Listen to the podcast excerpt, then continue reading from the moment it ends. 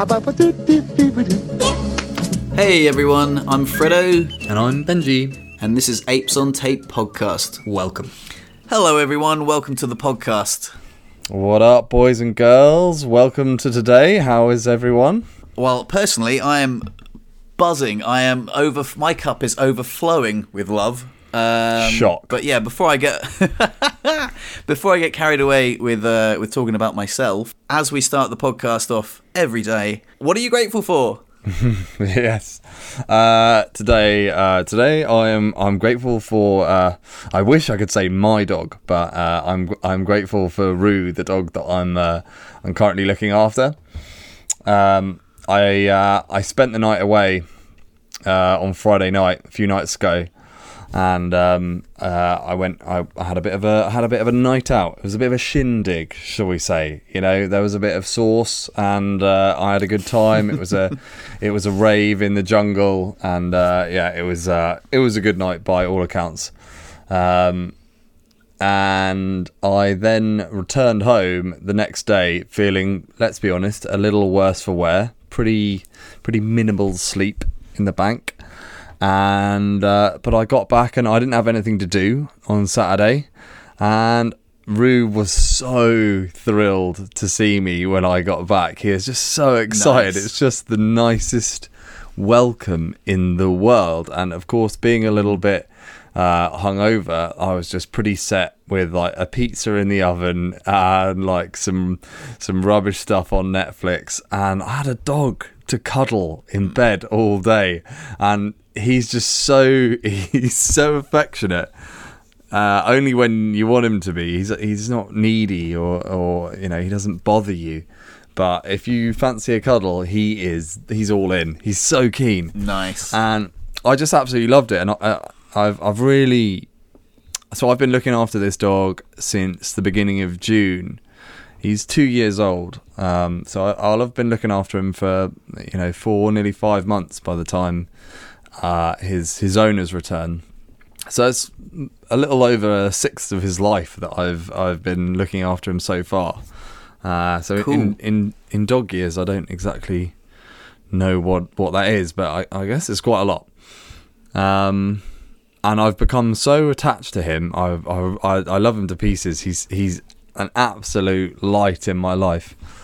Um, I've wanted a dog um, as an adult uh, for a long time. I, I um, my mum bought me a dog when I was just as I was becoming a teenager, and um, I sort of was more interested in being a teenager than than uh, taking on the responsibility of a dog. Nevertheless, I did oh love dear. him. Um, but he, has so many dogs, his name was Chad. Um, Chad, Chad the dog. Oh my Chad god. the dog. Yeah, I named I named him after Chad Muska, the uh, the the pro pro skateboarder. Skate, skateboarder. Nice. Yeah. Oh, that's cool. But it actually was nice for uh, my mum as well because um, that was actually uh, the the church that my uh, dad uh, my dad uh, preached at uh, St Chad's Church. So she she had a connection. Cool. She had a connection to it too. So it was a it was a happy name for both of us.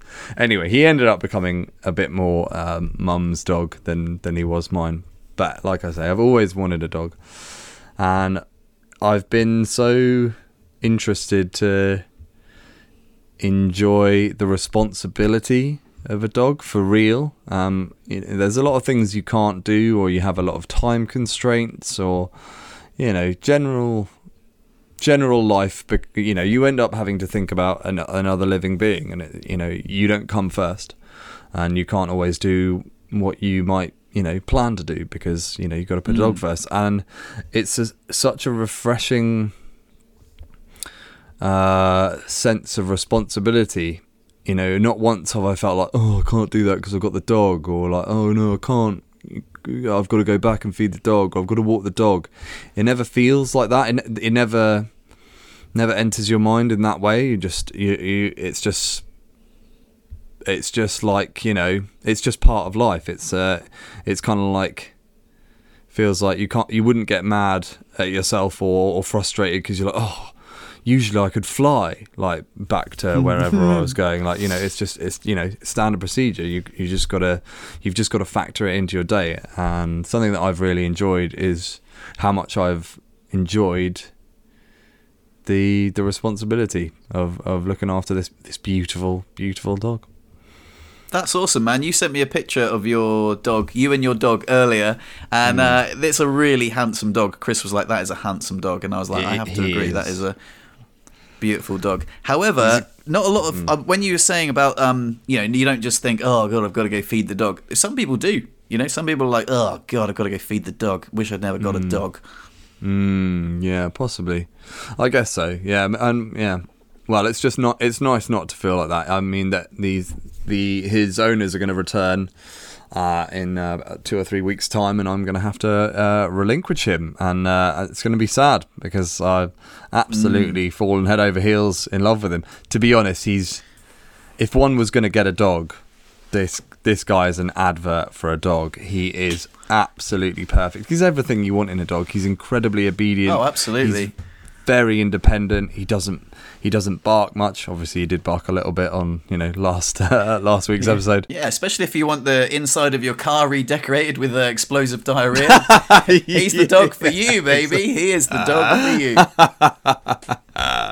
That's very true. You know, well, I didn't, I didn't bequeath him that. Like, you know, he, you know, he- that was that was my fault more than his fault. But uh, yeah. Anyway, anyway, that's uh, that's what I'm That- grateful for, my man. That's so awesome, man. So- I'm so stoked that you're having fun with Rue, Rue the dog. That's that makes me that's that's actually really thrilling. But what um do you think you'll ever get a dog? Yeah, I've I've always wanted to get a dog, and uh, and this is this time spent with Rue has just proven to me that um that I, I I can and I am ready. I've had maybe quite a uh, a transient, fluid lifestyle for quite some time, and I've thought on many occasions, "Oh, I'd really like a dog now," but um, I feel it would be unfair because I, I move around too much, or my my living situation isn't stable enough, and uh, and actually, I think you know the there's there's no bad time uh, at the moment if you if you're willing to to put them first and, and take responsibility. So. Uh, I don't imagine it will be too long, but um, we shall see. Uh, I- I, think I will. Mm, yeah, yeah. That's very very exciting. That's very exciting. Well, I hope to see uh, where this goes. Then the seed has been planted, yeah. ladies and gentlemen. Thanks to Rue. What's this space? Yeah. Well, uh, that's enough from me on my gratitude. What are you grateful for, my man? Well, I have to say, the thing that I'm most acutely grateful for because it's just happened in my life was a glorious, glorious mushroom ceremony that I did last night. Um, I did it with Chris, my beautiful girlfriend. Uh, we had a wonderful time. It's the first time she's done one. And I thought it would be nice to do a half ceremony, half recreational. Like I didn't want, you know, sort of we do the full ceremony normally in silence, but I thought seeing as it's just me and Chris, we'll, you know, we'll start off in silence. We wrote intentions in our journal, um, and then we, uh, you know, we drank the tea. We, you know, we we sat there. We put the we put the plant medicine playlist on, and that always when that music starts, I'm like, oh god, well I know where I'm going, and uh, it always makes me a little bit appropriately nervous. And I was just like, okay, sweet. I wrote down some intentions, and a lot of them that you know, my life.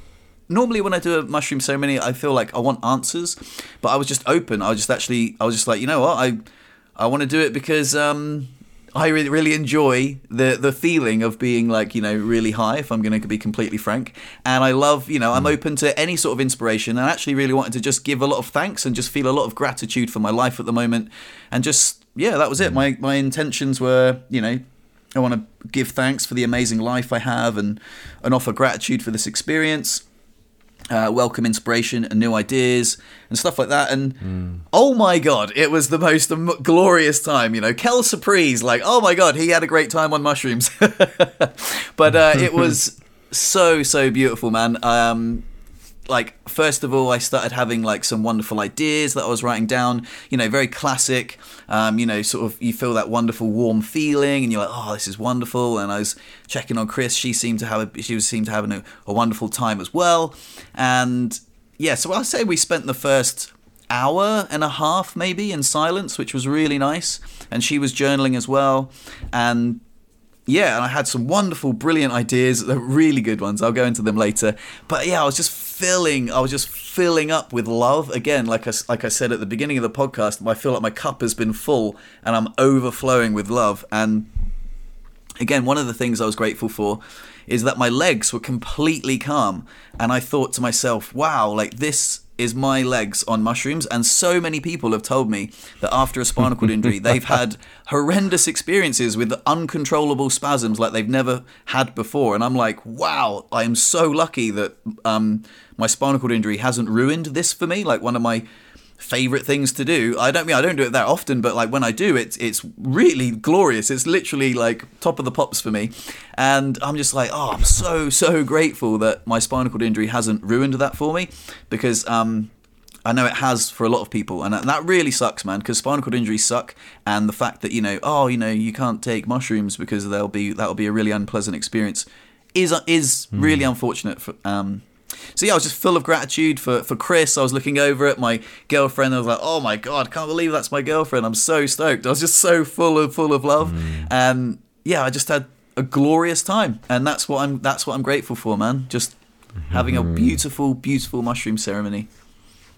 Yeah, that sounds awesome, man. That's so nice to hear. That's um, that's interesting. That's something that I I can remember I wanted to do uh, a while ago. I can't remember how how long ago it was, like maybe a year or so ago, um, because I, I again like you, I often will undertake a mushroom ceremony when I feel like you know there there are answers I want, like when I'm not quite happy with my life. Like I need to figure this out. Like what should I do? How can I fix this? How can I not suffer in this way?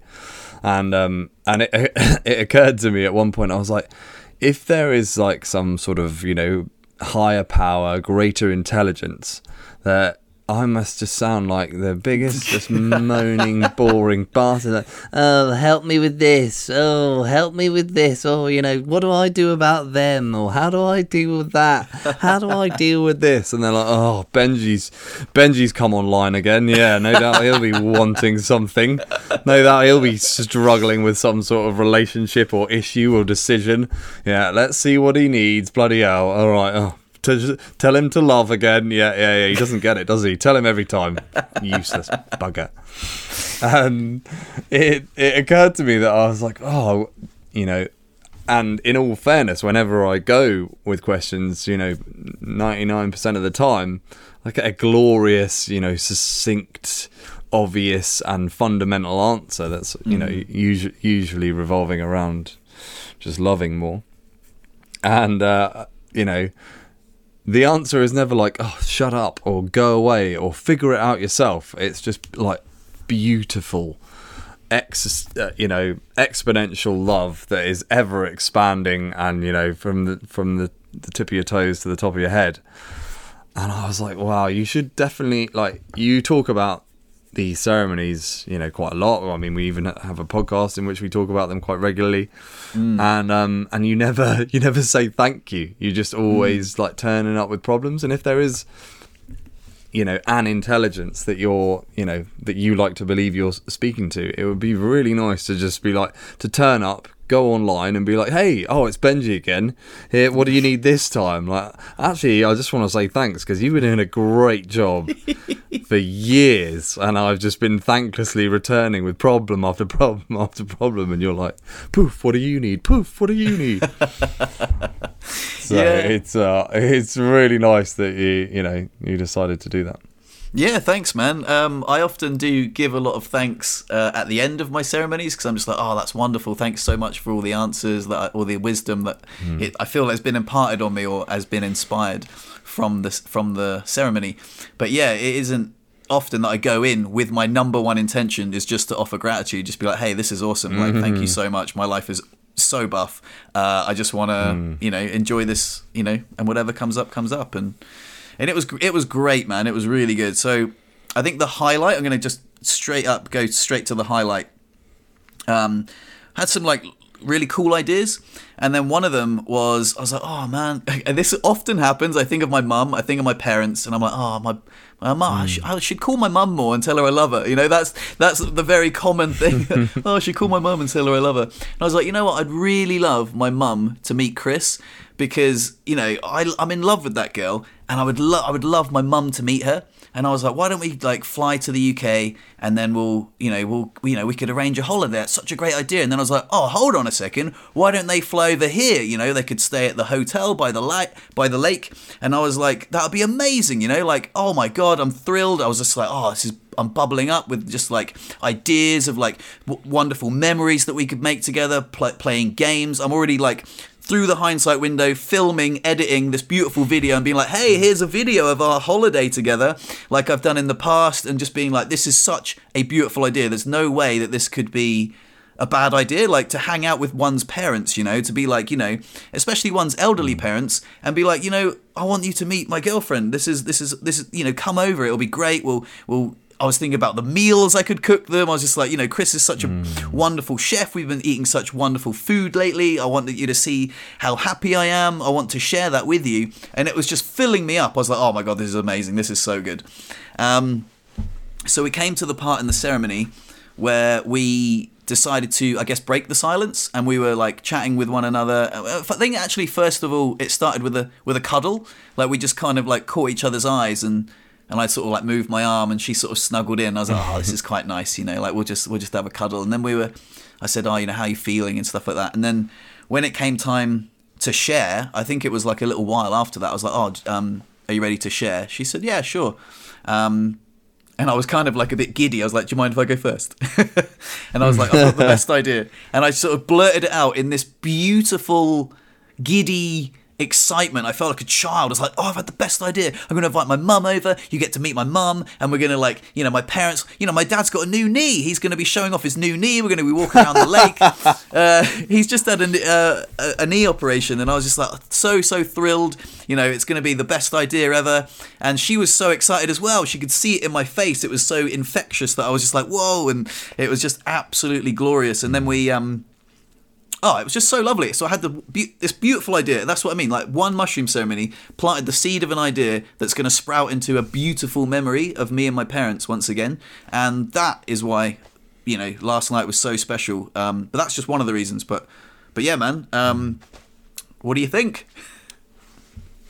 Yeah, I mean that sounds sounds absolutely glorious. It, I, again, you know, it's uh, it's quite often that the, the the answers or the ideas you get are like pretty obvious, and I guess to to like to to a listener um, who maybe maybe you know doesn't doesn't take mushrooms or you know hasn't done a mushroom ceremony, it would it would feel like well you know like duh, but like sometimes we really need you know a knock on the head uh, to to just like see what's right under our nose, what's right uh, before our eyes, and yeah, it, it's great when you take the take the time to do something like that, and it you know it shows uh, one on the other side of that, you know, one of the things that I have found in the past is that I'll be like potentially grappling with something or um, unsure about a, you know a certain pathway to take or how how to get something that I want essentially. So I go, I, go, I you know I go into the ceremony with that with that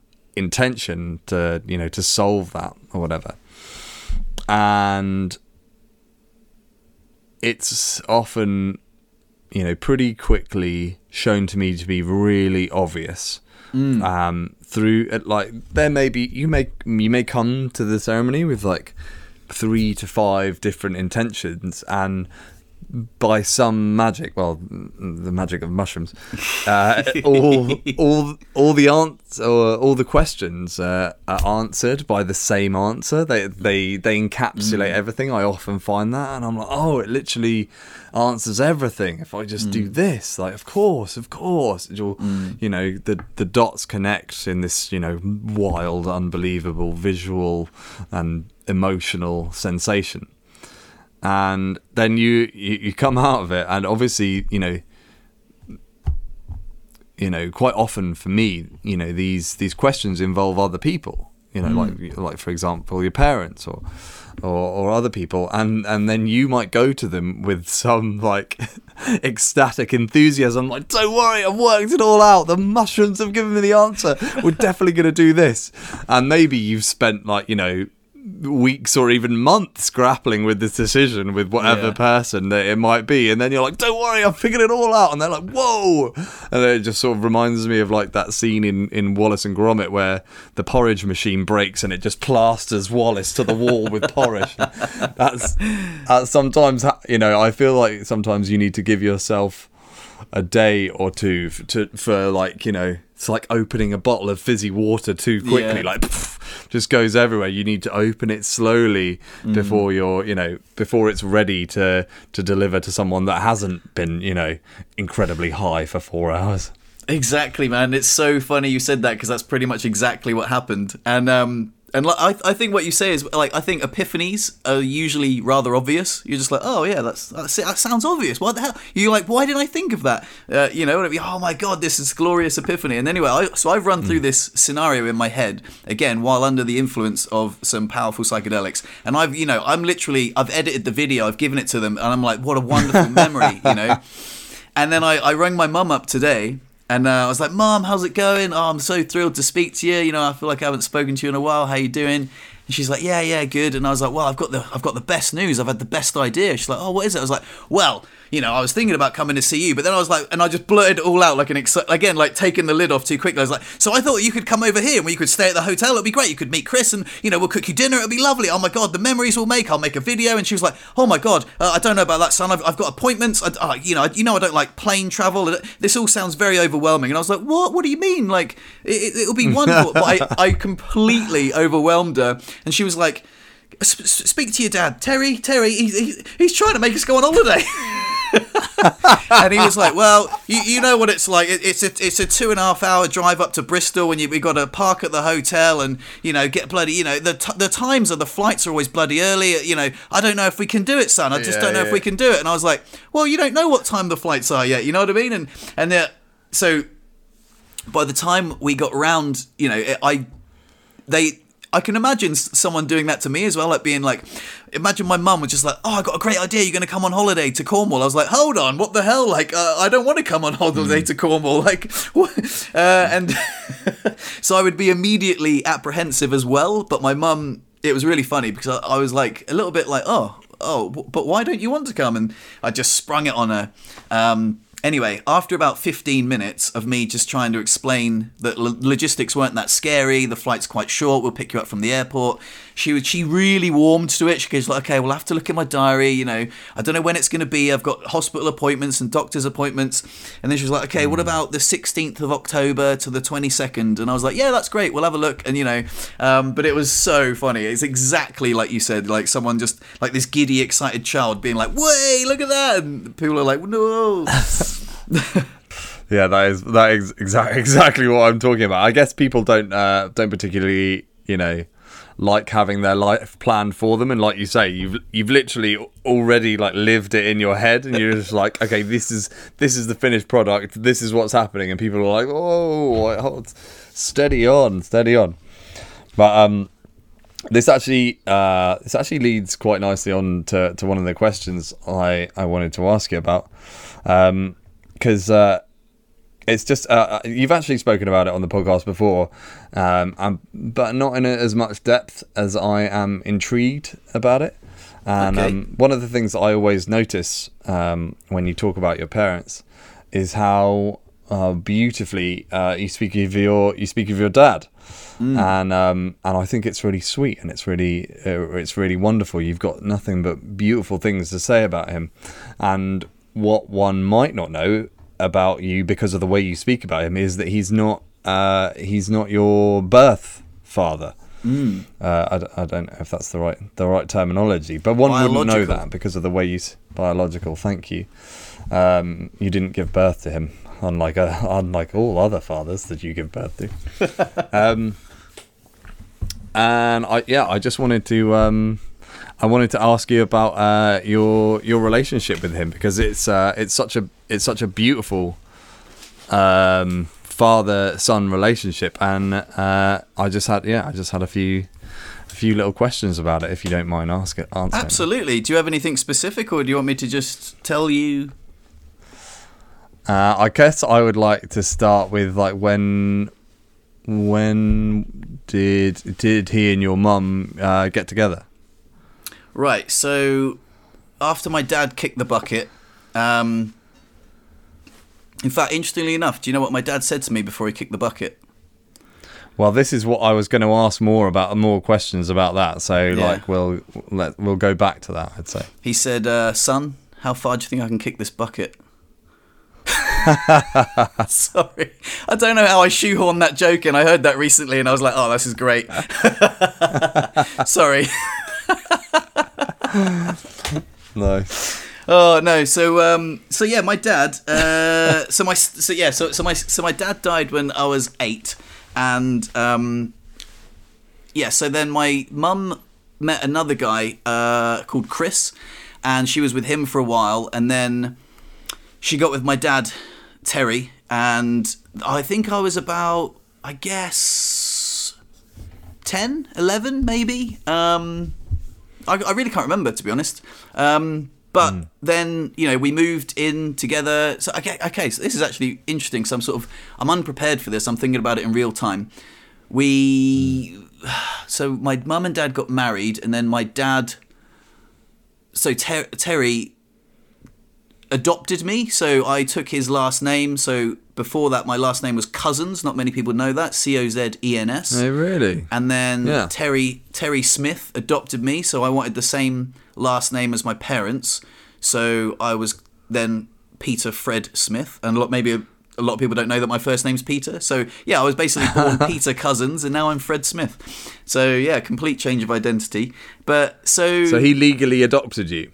Yeah, yeah. So I could have the same last name as my parents. So they, they were like, you know, Oh, that's Maureen, Maureen and Terry Smith, and then oh, you know, Peter Cozens. It was a bit weird. So, um, and then I think there was a time. There was definitely a time. I don't know why I'm a little bit embarrassed to say this, but there was a time when I was Cozens Smith, Peter Frederick Cozens Smith, and then I thought it sounded a bit gay, so I was like, yeah, you know what? Let's just drop the Cozens Smith. Like, um, someone said something about double-barreled names being a bit posh or something, and I didn't want to sound posh, and I don't know. Anyway, so I dropped the Cozens um, after a while. So anyway, um, so I took his last name.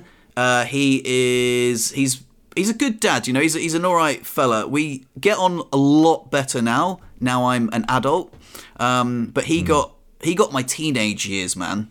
So you know what I mean. And we there were there was um some what's the word volatility a little bit. Like I remember, um, like when I was in my room watching my telly, like he would always be like, "Turn it down," and I'd be like, "It's I can barely I can barely hear it, man. I've got the subtitles on." Like, and uh, and I was like, "I can hear your bloody telly. Like you turn yours down." and um, so yeah, and uh, he would also say if I was like playing computer games, he'd be like, "What are you playing computer games for? You should get out there in the sunshine and enjoy yourself." And I'd be like, "Oh, I want to play computer games though." And um, so there were like you know the Sounds classic. like a wise man. Yeah, absolutely, absolutely. Yeah, does, he, yeah, he was a wise man. Um, but yeah, I think you know he he's a he, yeah he was a good dad to be honest. He, he he was a father figure for me, which was really nice. Um, yeah, and uh, what else? And Uh, you you were obviously like more than happy to to you know adopt him as as your dad as well. It's not you, you don't call him Terry like you call him dad, and I feel like that's quite a significant you know that's quite a significant difference that not a lot of people do when they have like you know a, a stepfather. Yeah, I think I'm not very proud of this, but there were times if I was, I so I called him dad, but then if I was, you know, as a teenager, you can say some mean things. So say, for example, he was being a dick, or I thought he was being a dick. I'd, be- I'd be like, yeah, whatever, Terry. You're not my real dad. You're not my real dad. and I think that's quite a mean thing to say, but um, you know, I hadn't. Uh, well, yeah. I mean, in hindsight, yeah. Sorry, that was that was a mean thing to say. You know, you did adopt me, and you and yeah, and yeah, you are my dad. You're not my biological dad, but you've been my dad for ages. I wouldn't. Yeah. So. Yeah, so sorry for calling you Terry and like, so you're not my real dad, but that's just a classic bloody uh, teenager thing to say, isn't it? But, but yeah, um, yeah, he, you know, I've got, I've got some. Uh, no, he was never like violent or anything like that. We were just, we just. I was a teenager, and he was a he was a man. I think it's very hard to raise someone else's teenager. Yeah, absolutely. yeah, of course, yeah. I was It's a, a big knobhead. I was an undertaking, absolute surely. knobhead. Yeah. Yeah. Um, I mean, I had uh, I was diagnosed with ADHD. I was put on Ritalin at school, um, which we can go into if you want. Like basically, Ritalin for me was like chemically induced good behavior. I was like really out of control, and then all of a sudden you just give me this magic pill and be like, oh, F- Fred is well behaved, unbelievable. He's doing his homework what the hell is in these pills, man? Like, let's just feed him more. Like, and every time I would get like a little bit like, well, I so you might have mixed feelings about this, but say for example you have a child who is absolute bloody nightmare unless he's on this magic medication that's prescribed by a doctor, right? Yeah, it might be, you know, mm. amphetamines. I'm very closely related to methamphetamine, but you know, who cares? You know, it, it, helps your helps your son behave, you know, and um, so yeah, it's very interesting to to know that yeah, I mean, I think at one point I was on 14 Ritalin a day, which is quite a lot. What? Yeah, That's yeah. mental. How yeah, do you even break that up? That's like one every half an hour. Yeah, so there was like, I think it was like every three hours or every four hours I would take some, and even my teachers got around to like being like, "Is it time for your medication?" Like when I was getting oh a bit, my. yeah, um, yeah, you could yeah. just tell I was just like ramping up, and and and for like yeah. something that's amphetamine based, like you know, closely linked to like speed or meth, you'd think it was absolutely bizarre that it would calm me down. Like, but yeah, mm. I mean, but it's quite a common. What's the word? It's it's used recreationally now by adults, and it's a. Uh, I've mm. used it as an adult recreationally. Um, I used to. So as soon as I could get off of it, I wanted to get off of it because I was forced to take it every single day. Not forced. That's the wrong word. Um, coerced, yeah. uh, uh, heavily influenced, maybe. Um, yeah. So, yeah. but then when I was like 17 or something, I was just like, you know, I don't want to take this anymore. And then I discovered weed, and then I started smoking weed, and that actually really helped. But then I was a bit of a stoner for a while. But um, yeah, that's not a particularly proud moment of my life, but I think a lot of people go through a stoner stage. Um, and then I remember stopping smoking weed, and now I had a load of Ritalin, Ritalin left over, like that I I don't know. And then I used to take. So this is really interesting. I used to take it and go on a night out and not drink.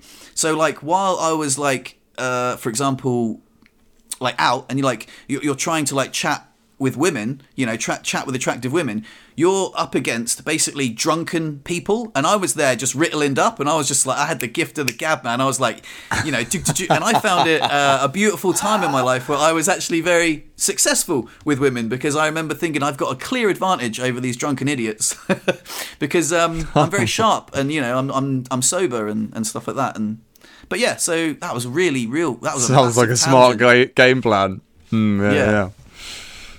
But that was a massive and, tangent. Uh, but I guess that's what you get when you ask these questions is like mad, like mad tangents, things that you didn't know about me. So that's actually really lovely. Uh, and uh, I also really wanted to ask you about your um, your biological father because I know the story around his his death is actually is actually quite interesting and it's quite quite remarkable. And I just uh, I'd like you to I'd like you to tell it. Okay, excellent. I will okay, I will recall the story in as much detail as I can remember. I think I was eight years old, and my parents had broken up, so my mum and dad were no longer living together. My dad had some health complications. I think he had angina, so he was ill and he was in the hospital a lot. And also, he smoked a lot, so he like smoked 60 cigarettes a day and also drank. Apparently, he could drink like eight or nine pints of Guinness a night, which was pretty crazy. So he's like a, I guess you could call him an alcoholic. I mean, yeah, I mean, who can drink like you know? I think yeah, I I think that's safe. Yeah. Okay, yeah. So I guess he was an alcoholic, um, and he smoked a lot, and um, that was, and it, I think he, you know, and I'll be honest with you, from the stories that my mum told you, he was quite violent, um, and he was very mm. strict. He was like a bit of a disciplinarian, and I guess he definitely wanted the best for me. Like he taught me to read and write by the age of three, which um, he was always very proud of.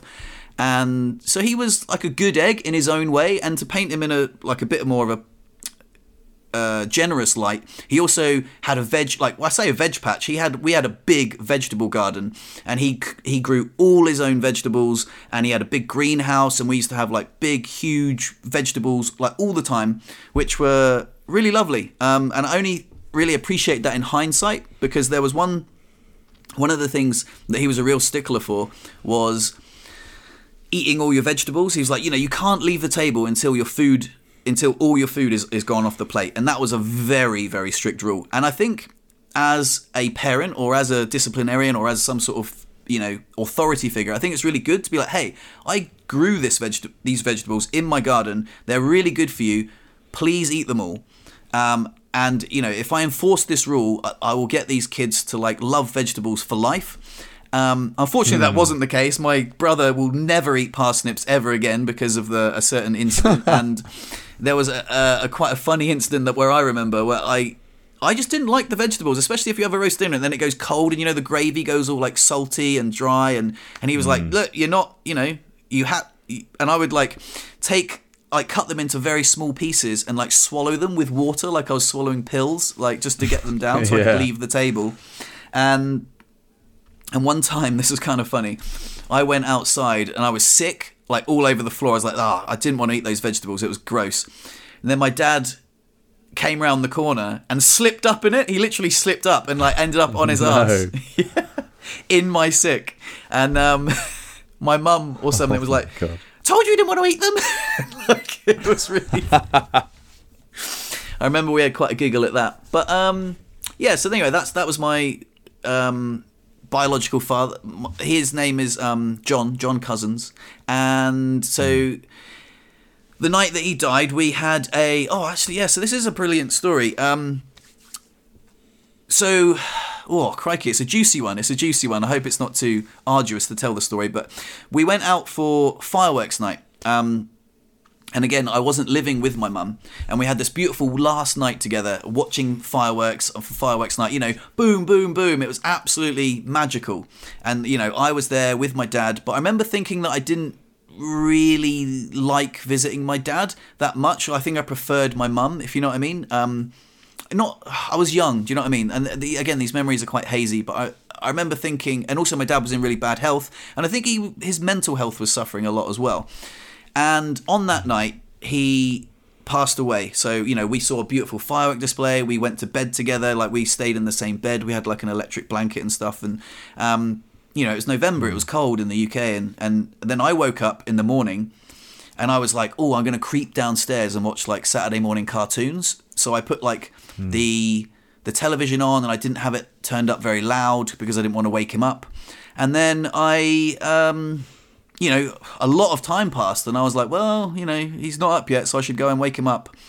And then I went upstairs and you know he'd you know he'd passed away but i didn't know that i was a, an eight year old kid so i was just like dad dad hello dad and i was shaking him and i remember like holding my breath and trying to hear that if, if he was breathing and he wasn't and i was like okay cool um Okay, I'm- cool.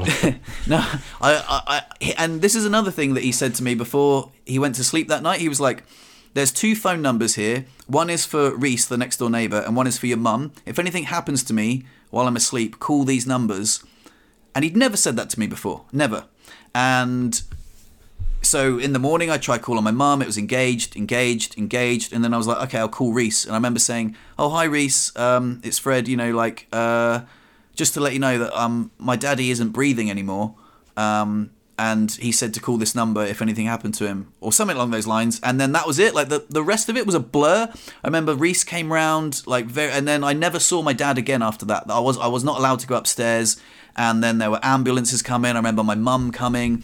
I remember saying something really inappropriate to my mum. My mum came in floods of tears, but because they were going through a separation, I thought that they didn't like each other. So for some reason, I said to my mum, um, "Why are you crying? I thought you'd be glad." Dad was dead, and I remember her snapping at me, saying, "Don't be silly! I loved your father," and she was absolutely devastated. And I remember thinking, "Oh shit! I shouldn't have said that." But um, you know, I was eight years old. You know, these two people hate each other. If one perishes, surely. I, I didn't. I didn't know. Um, I didn't realize. I didn't really realize how inappropriate that um, comment was. yeah, of course not. And so, yeah, and then that was pretty. I remember I didn't cry. Oh, this is actually really weird. So I don't remember crying. I remember thinking, for years and years and years, I said I didn't cry. I remember like the logistics of what happened. See, I can tell you now exactly what happened, but I don't remember how I felt. I remember the things that I did. I remember the phone calls that I made, but I can't remember how I felt. I can just remember the things that I did. And for the longest hmm. time, I've always said I never cried when, when my dad died, and I wondered why that was. Hmm.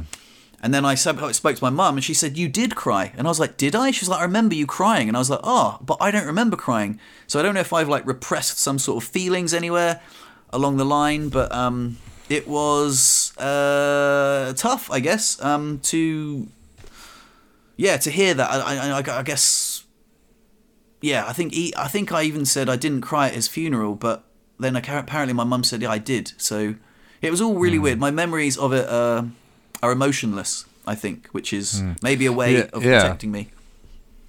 That's yeah, that's uh, that's interesting. You say that because I've I've heard you recount this story um, a couple of times, and uh, and and I do think that you you tend to do it in quite an emotionless manner. You speak about it logistically, but when I hear it, like I well up quite a lot. Like as you explain it to me, you know, it it, it reminds me of the scene in in the Lion King, like "Wake up, Dad!" Like "Wake mm. up!" It's uh, it's you know pretty.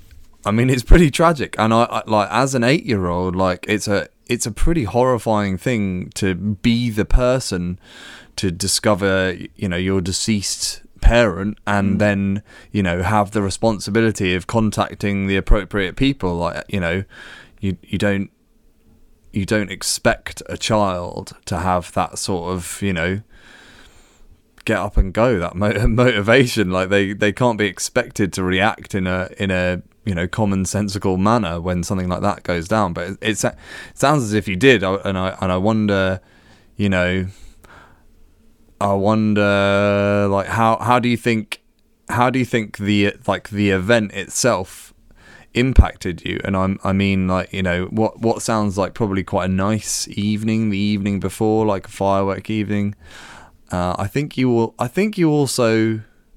Yeah, well, I'll, I'll ask that later. Like, yeah, what, what do you? How do you reckon it actually physically impacted you?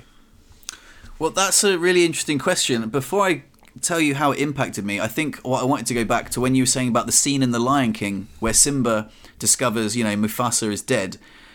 So for some reason, that scene really affects me. Even you, even just you talking about it, and me remembering it then, like I was almost welling up. And for some reason, mm. that scene gets me massively because I can I really, I can really resonate with it, and it's it's really interesting. So when he's like, "Dad, Dad, come on, wake up, Dad," and then he gets sadder and sadder, realizing he's dead. I'm in floods of tears, absolute floods of tears, mm. because it it seems familiar.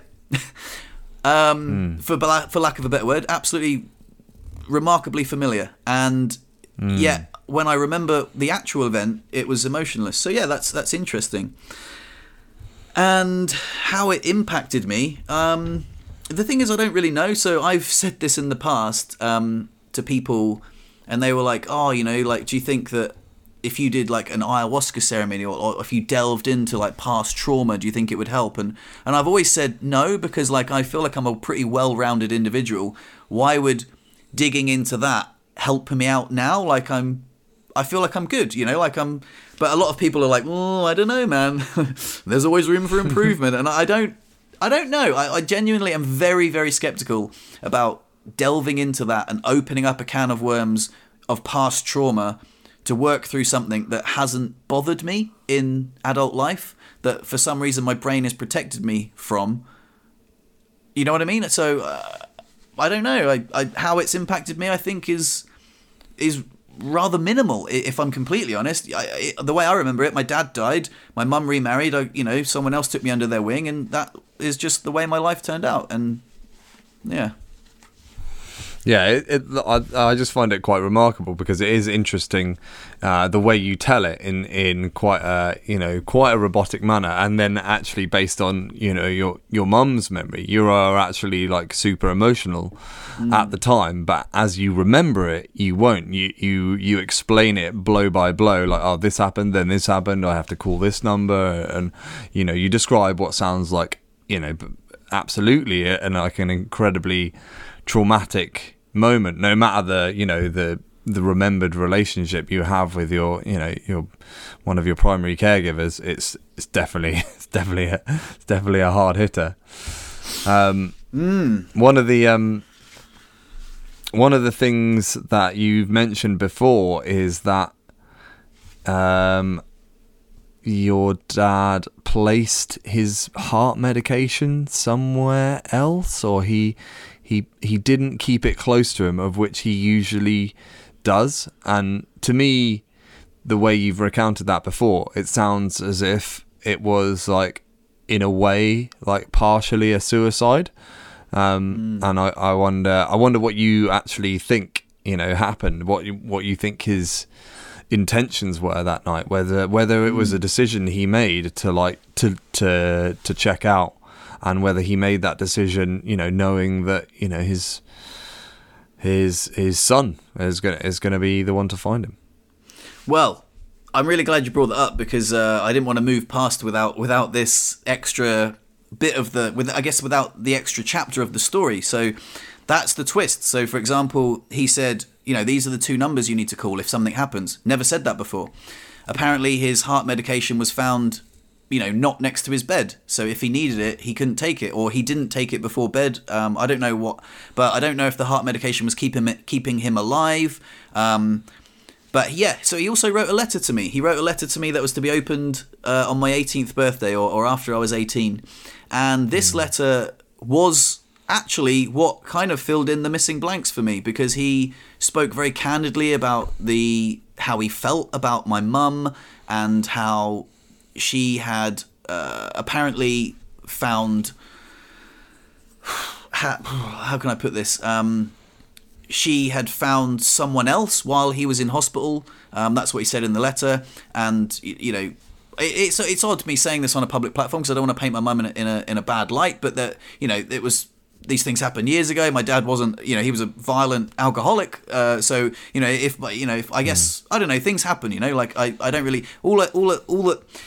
My dad definitely painted a picture of a man in very very bad mental health, but the sort of person who. Um, you know, is, he, you know, he's, I can't remember what year it was, like, how, I was at, so maybe 1990? So, like, you know, the, the things that are in place now for, you know, um, mental health, men's mental health, were not in place in 1990. And people dealt with bad mental health with normally alcoholism and, um, I, I, I don't know, but but he he wrote me this letter just saying um, how he felt really wronged and how he was very down and there was a line in the letter which said, "If God wills it, um, you know, may." It just seemed like, yeah, he. Suicide's a strong word, but like, yes, there is definitely a strong suspicion now that, like, yeah, he probably had the most wonderful evening with me. You know, be like, look, this is my eight-year-old son. I'm in terrible health. I'm in terrible mental health. Well, he probably didn't use those words, but he was like, you know, probably, you know, fuck it. Like this was probably the best night I'm gonna have. Um, So you know, if I don't take my meds, then I'll just check out now. And that was it, you know. And I guess in a way, that's kind of selfish, because yeah, you're right. You you leave your eight year old son to to find your to find your body. I get uh yeah, I guess. How, I don't. How do I feel about it? I think if that was the case, which I do strongly suspect it was, then I guess maybe it was kind of selfish. I don't know. How how do you do you think? It, what what do you think? Well, I'm go- I'm kind of interested by the whole thing again because of the way you recount it, and like it's just um, fascinating to pick it apart and think that like th- this was a man that was uh, an alcoholic, quite quite clearly, and obviously had violent tendencies as well, which is you know for some sort of reason, like something happened to him earlier in life to make him not you know cope with something and and uh, have have a tendency to lash out at you know the people that he loved, and it sounds like he was probably you know clinic, clinically depressed as well. If you're you know if you're numbing your emotions with you know eight eight pints of beer a night sometimes, and um and then yeah, it sounds like a planned event to me. It sounds like a you know sounds like a a TV drama. If I- if I, if I'm honest, it's uh, it's it's pretty it's pretty pretty fascinating, and I the picture for me, obviously, I'd have no idea what he looks like or anything like that. But you know, I, I, I draw a picture in my mind of the whole of the whole event, and you know, I, you can sort of picture him, you know, writing writing this letter, and there are there are a number of things in this story which point very strongly to to the fact that you know, it, like you say, suicide is maybe a strong word, but like certainly planned, mm. like to to write a letter to your son, however recent it it might be like it's you know it's a plan to it's a plan to to die yeah. um and then obviously like these are the numbers that you call and then you know the and then the the placement of his medication it sounds sounds to me like a you know a very troubled depressed man decided he'd had enough and uh, and and that was his that was his moment to to check out and you know d- depression is a is a very very selfish um condition. You you can't really you can't really concern yourself um, with other people's feelings and thoughts. You, you, know, you can't be. If if for example if suicide is an option and that is you know that's the unfortunately that's the um, what should we say the side effect the symptoms that's the of depression like that's the worst it can get is is yeah. suicide. Like as as a disease like the disease you know is terminal if it's that bad. And you know of course of course you wouldn't consider that um, if if you're not um, yeah you know within well, within your normal thinking mind I just want to say, before, I know that we've been throwing the word suicide around, but his his official cause of death was natural causes. So um, the mm. uh, yeah, so I think the coroner's report was he died of natural causes, but whether it was um, you know neglecting to take the medication that he needed to stay alive um, is at this point speculation, really, if I'm honest. Mm. Um, but it, yeah, yeah. something that I yeah, I mean, I guess you know putting the pieces together, and I've spoken with my sister about this, and I've spoke. Um, yeah, wow, yeah. I mean, there was oh yeah. There's other bits that um, so, yeah, there are other other bits of the story. So apparently, he went to see people. Um, um, even my mum said like when she dropped me off, he said, "Oh, can I have like just one last hug? Like just one last hug." Um, you know, mm. forget you know the hard, the bad feelings. So I just have one more hug. Mm. Might sound silly, but you know, you can imagine if someone was um, in a certain bad place that you know they might want one last hug. Um, mm. Again, it's not concrete evidence, but then my sister also said that he went and saw some people before on that day to sort of see them, and you know it could be interpreted as they he, he saw them for the last time. Um, mm. But yeah. Uh, What's I'm, your sister's thoughts on it? Have you spoken? You've spoken to her about it? Yeah, and she said, you know, a, a certain a certain you know a nod in the sort of yeah definitely a possibility but mm. again i i can't speak in absolutes it's certainly speculation at this point but it's yeah I mean, a lot of things point to it you know like i've actually got the letter somewhere under my bed maybe we could get it out and read it on the podcast probably not it's a bit too personal mm. but um but yeah i could i haven't again even I haven't thought too much about it, and maybe that is also a, a, weird sign of like being like, oh yeah, maybe, maybe not.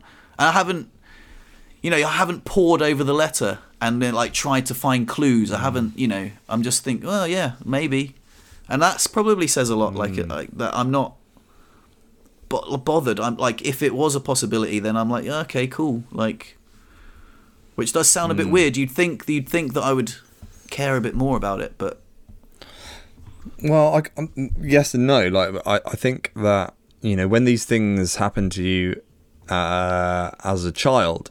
You know, they they they may have a resounding effect on you at that time, at that moment, but it it does its damage, it does its work then, and then you just you just live with it, and it becomes the norm. So you, you know the way you are and how you feel about certain situations is just the norm when something like that has happened mm. from such an early age. So when someone asks you like, "Hey, how do you feel?" It's not like you are able to you know diagnose and and and, and nitpick and find you know an emotional response that you have that's changed. You're just like, no, this is how I've always been, as far as I remember.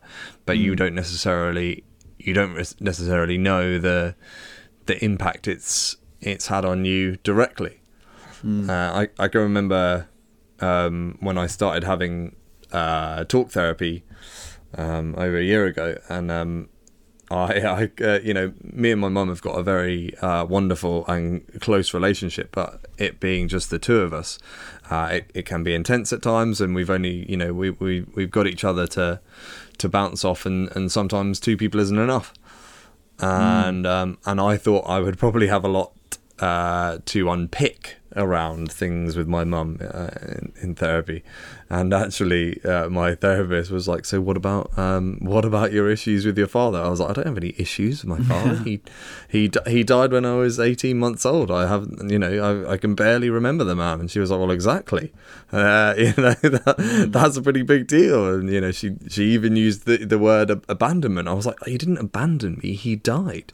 And she was like, Yeah. "Well, you didn't know that." And I was like, and very quickly she just unpicked this web for me and it was quite funny for me to sort of be approaching the situation and be like right well let's you know let's unpick the the complex relationship I, I, I've I've got with with my mum. And and and she was just like well actually I think the I think the relationship you don't have with your father is a much more important thing to address. And it's something that I you know for uh, the most part in my life to completely brush under the carpet because I find it to be completely insignificant because I've got no memories and people have always asked me like oh you know oh it if if it ever comes up in conversation and it doesn't that often because maybe it does a bit more now I'm a little bit more uh, comfortable with it but it would be something I would avoid for a large part in my life. I wouldn't really want to have to be put in the position to have to tell people that you know my father died. And people would be like oh i'm so sorry. And i'm like it, it literally doesn't matter. Like you know i, I have i didn't you know i don't remember him. I, I don't know what it's like to to to have one. It's not a it's not a, it's not Yeah. a loss. So to have that pointed out to me that just because i don't know doesn't mean it's not you know it wasn't uh it didn't have an impact Yeah, well, let me ask you a question. Seeing as you grew up without a father figure because your mother never remarried, um, how does that make you feel? I mean, obviously, like you say, you don't know what it's like to have a dad, but have you ever thought about not knowing what it's like to have a dad? Have you ever thought about, wow, I would have really liked a father figure growing up, I would have really liked a, a male role model? Um, has that ever crossed your mind? Uh, it didn't. It didn't really for a, for a very long time. I can remember quite vividly one day uh, walking home from school. I think it would. I think I would have been about year three or year four. Um, so yeah, probably probably eight, eight, nine, ten, at a guess. And I just had a strange thought um, as I walked home, and I was like, uh, it, it was like, oh. Funny enough, I, I was never and have never been into football, but the thought was like, oh yeah, when I get home, I'm going to play football with my dad. Like something, something had happened earlier, um, and maybe something was said by like one of my friends or something like that, and I was like, yeah, that's a great idea. I'm going to play football with my dad when I get home. That was the thought I had in my brain, and that's you know, I mean, I wasn't an idiot. Like uh, I was, I was nine. Uh, He's been dead for for at least seven years, but Yeah. that thought still entered my brain, and then that I can remember being disappointed. You know, half a second after having that thought, and be like, oh no, no, you're not going to do that. And that was probably the like the. That's definitely a poignant memory. It's definitely very vivid. I can remember, you know, having it. Um, but that was the most part that uh, that it really ever affected me. I have I have subsequently come across not come across I've interacted with male model male role models in my life again. And as an adult I've I've taken the time to be like hey thanks. Because actually I didn't realize it at the time but you were an important male role model to me. And um yeah one of them was recently at, at a, a wedding I was at in Barcelona with a friend of, uh, a friend of mine and I got the chance to to see his parents and I hadn't seen them in a very long time. And yeah it, it it has become more apparent to me since having talk therapy, like the the, importance of it, and um, yeah, it's really great to just have that opportunity to be like, hey, by the way, like actually, you're you were an you know you were a provider, you know, you were uh, a strong, loving, loving man, and you were in my life, and you, you may not be, have been the head of my family, but you were certainly a great example for the head of your family, and you did a great job, and I guess it's I guess it's interesting to uh, to observe that stuff that you you take on. Yeah, I guess you're right. Actually, I think um, something just popped into my head, but like I remember going round to see some some of my friends, and I, I was always sort of envious of their dads because, again, I've got nothing I've got nothing bad to say about my dad, um, but I guess it is probably different having a biological father than than a stepfather, especially if you were like 11 or 10 or 11 when you when you I guess inherited them, uh, and especially in their teenage years. I remember like thinking, "Oh man, your dad's so cool. Like I wish my dad was as cool as your dad." But I think maybe that happens even with biological dads. You just have dad envy because you know someone there's always like one of the kids who's got like a super cool dad. You know, he lets you like mm. ride your motorbike around his back garden where he's got like a two acre back garden. You're like, oh god, we've got a shit back garden. I wish I had two acres and a motorbike. Um, Sam's dad's really cool. Uh, he tells funnier jokes, but uh, yeah, I don't know if I was. Um, I guess I don't know if I was envious of other people's um, fathers for, for, for that reason or, or, or whatever. But um, I don't. Did you ever have that? I d- I don't know that I remember that. No, I, I just feel like I, you know, I accepted I accepted my lot. I don't think I had envy. Maybe I had maybe rather than envy I had self self pity. I think Ooh. I I don't think that I yeah, I I think I probably lamented the situation, but I don't think I attributed it to the you know to the absence of a of a father. I did. I guess I definitely felt hard done by, in a sense, but I never like placed any. There was never any blame to place. Like you can't really push it at anyone. Like it certainly wasn't. You know, his fault. It certainly wasn't mum's fault. I wasn't really interested at you know pointing it at, at, at God or anything anything else like that at that age. I just uh, I just probably wanted something different. Mm. I don't necessarily know that it was a father. Very interesting, man. Very interesting. Um, this has been a very unexpected chat. I quite like this new format where you said, "I'll just blindside you with a weird question," um, because I was thinking I was actually going to talk a lot, lot more about my ceremony. Um, there was more I had to add, but that was a brilliant, brilliant question, man, and that really uh, prompted some, whew, some pretty heavy memories that I haven't thought about in a long, long time, and and it was actually really interesting, like the way you say that I can recount them.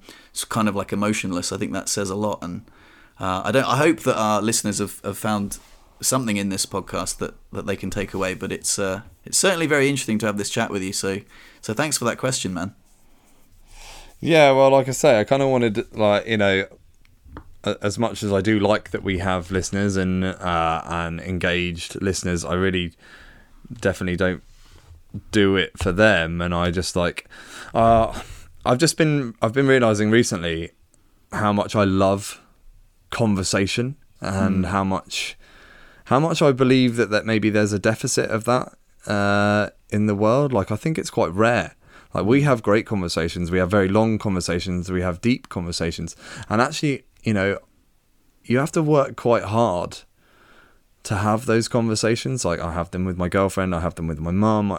there are a few other people that I have them with from time to time, but it's not something regular. And I wonder, like in, you know, and I guess I am asking this to the listeners now. Like I am, like you know, who do you have long conversations with? Who do you, who do you, you know, get down to the nitty gritty with? Like who do you, who do you explore your emotions with? And um, with every you know with the obviously you know social media and and and Netflix and all that sort of stuff, I feel like human conversation is something that is probably probably on the down. And actually, and it's I just I, I love it, and um, and we have wicked conversations, and and this sort of like proposed new format of asking one another questions. I was just like, oh, this is a this is a great opportunity to actually, you know, get to, you know, get to know you even better and uh, Hmm. and and have conversations that you know make you feel stuff and and uh, and find out more about each other. And I just uh, yeah, it's something that I want to do and it's something that I've really enjoyed and I think there's a lot of benefit to it and I think that I would definitely as I have done before, I would so advise other people to just you know start start a podcast and and and have a have a date, have a day that you just you know you sit down and you engage in conversation for for an hour or more, and you, you know I, I just think you get so much from it. I guess.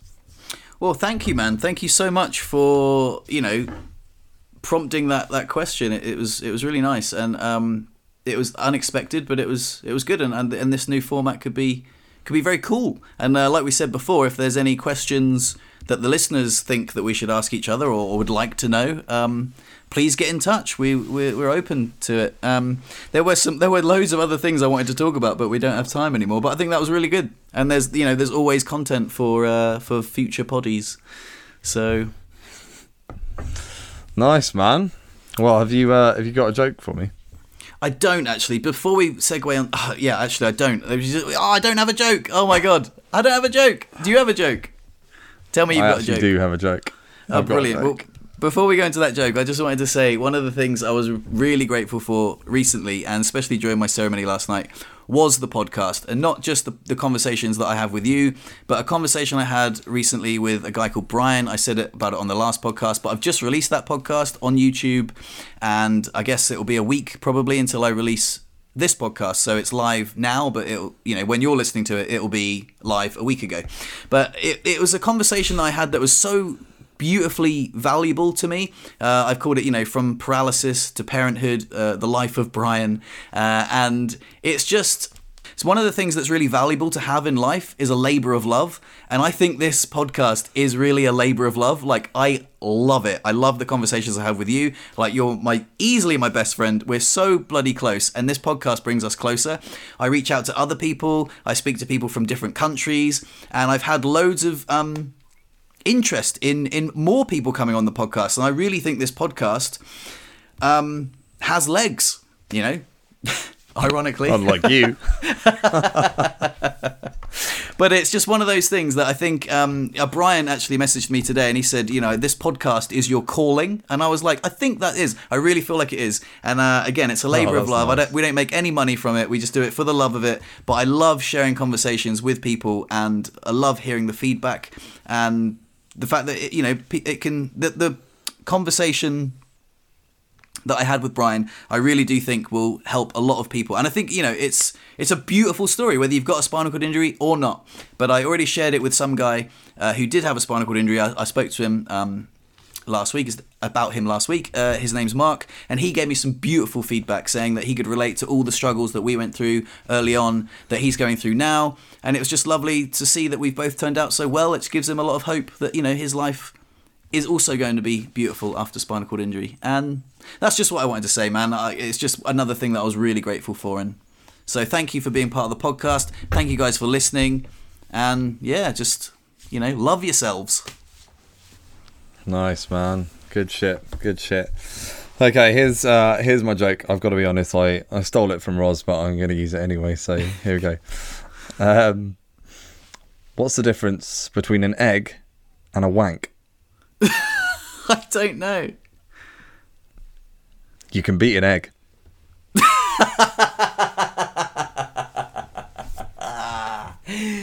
Uh, you can beat an egg, but you can't beat. Yeah, I get it. Oh, you don't ruin it. Brilliant. All right. Well, thanks so much, Benji. And uh, I guess we'll see you on the flip flop. Zip it up and zip it out. oh my god, you absolute thief. I'm gonna have to come up with something else now. I'll have something cooler next week. Thanks very much everyone. Lots of love. Peace. Now that was a good poddy. what do you reckon so? Yeah, I loved that, man. Thank you so much. That was a really, really good question. And uh, again, you blindsided Oh, me with cool. it, but Yeah, it was really. I had no idea. I mean, I hope that the listeners get something out of that. I think it's a very, very fascinating story, and I've never told it on a public platform before. I'm not sure. The only thing I'm concerned as is is it's entertaining. I think you know, if anything, you know, our podcasts are entertaining, but um, I don't know. I don't know if there was a conclusion. We never had like a, you know, like round it off with like, and this is why you should take mushrooms. I don't know. like, yeah. No, I think it was good, man. I was just, I was just interested to hear you talk about it again in depth, and uh, like I have, I think we have, I don't think you have brushed over it in a podcast before, but not in that sort of depth. And Yeah. you know, like I say, I'm I'm pretty just interested for for myself, but um, you know, I'm sure they can enjoy it too. Hello, boys and girls. I hope you enjoyed that conversation.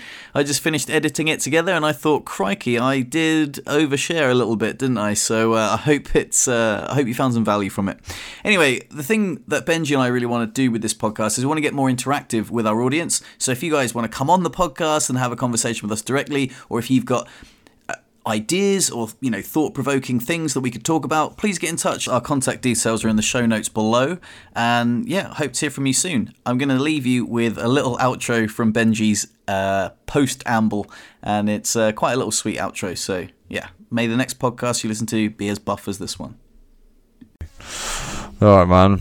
Well, I love you, man. Thank you for another glorious conversation, and yeah, thanks for sharing that stuff because I wasn't hundred percent sure you were going to be comfortable sharing it, but you were, and it it's it's nice to hear it. It's nice to talk about it, and it's another thing. It's an you know, it's another another thing that we share. Uh, you know, the complications around around fatherhood, and yeah, I, I enjoy hearing about it.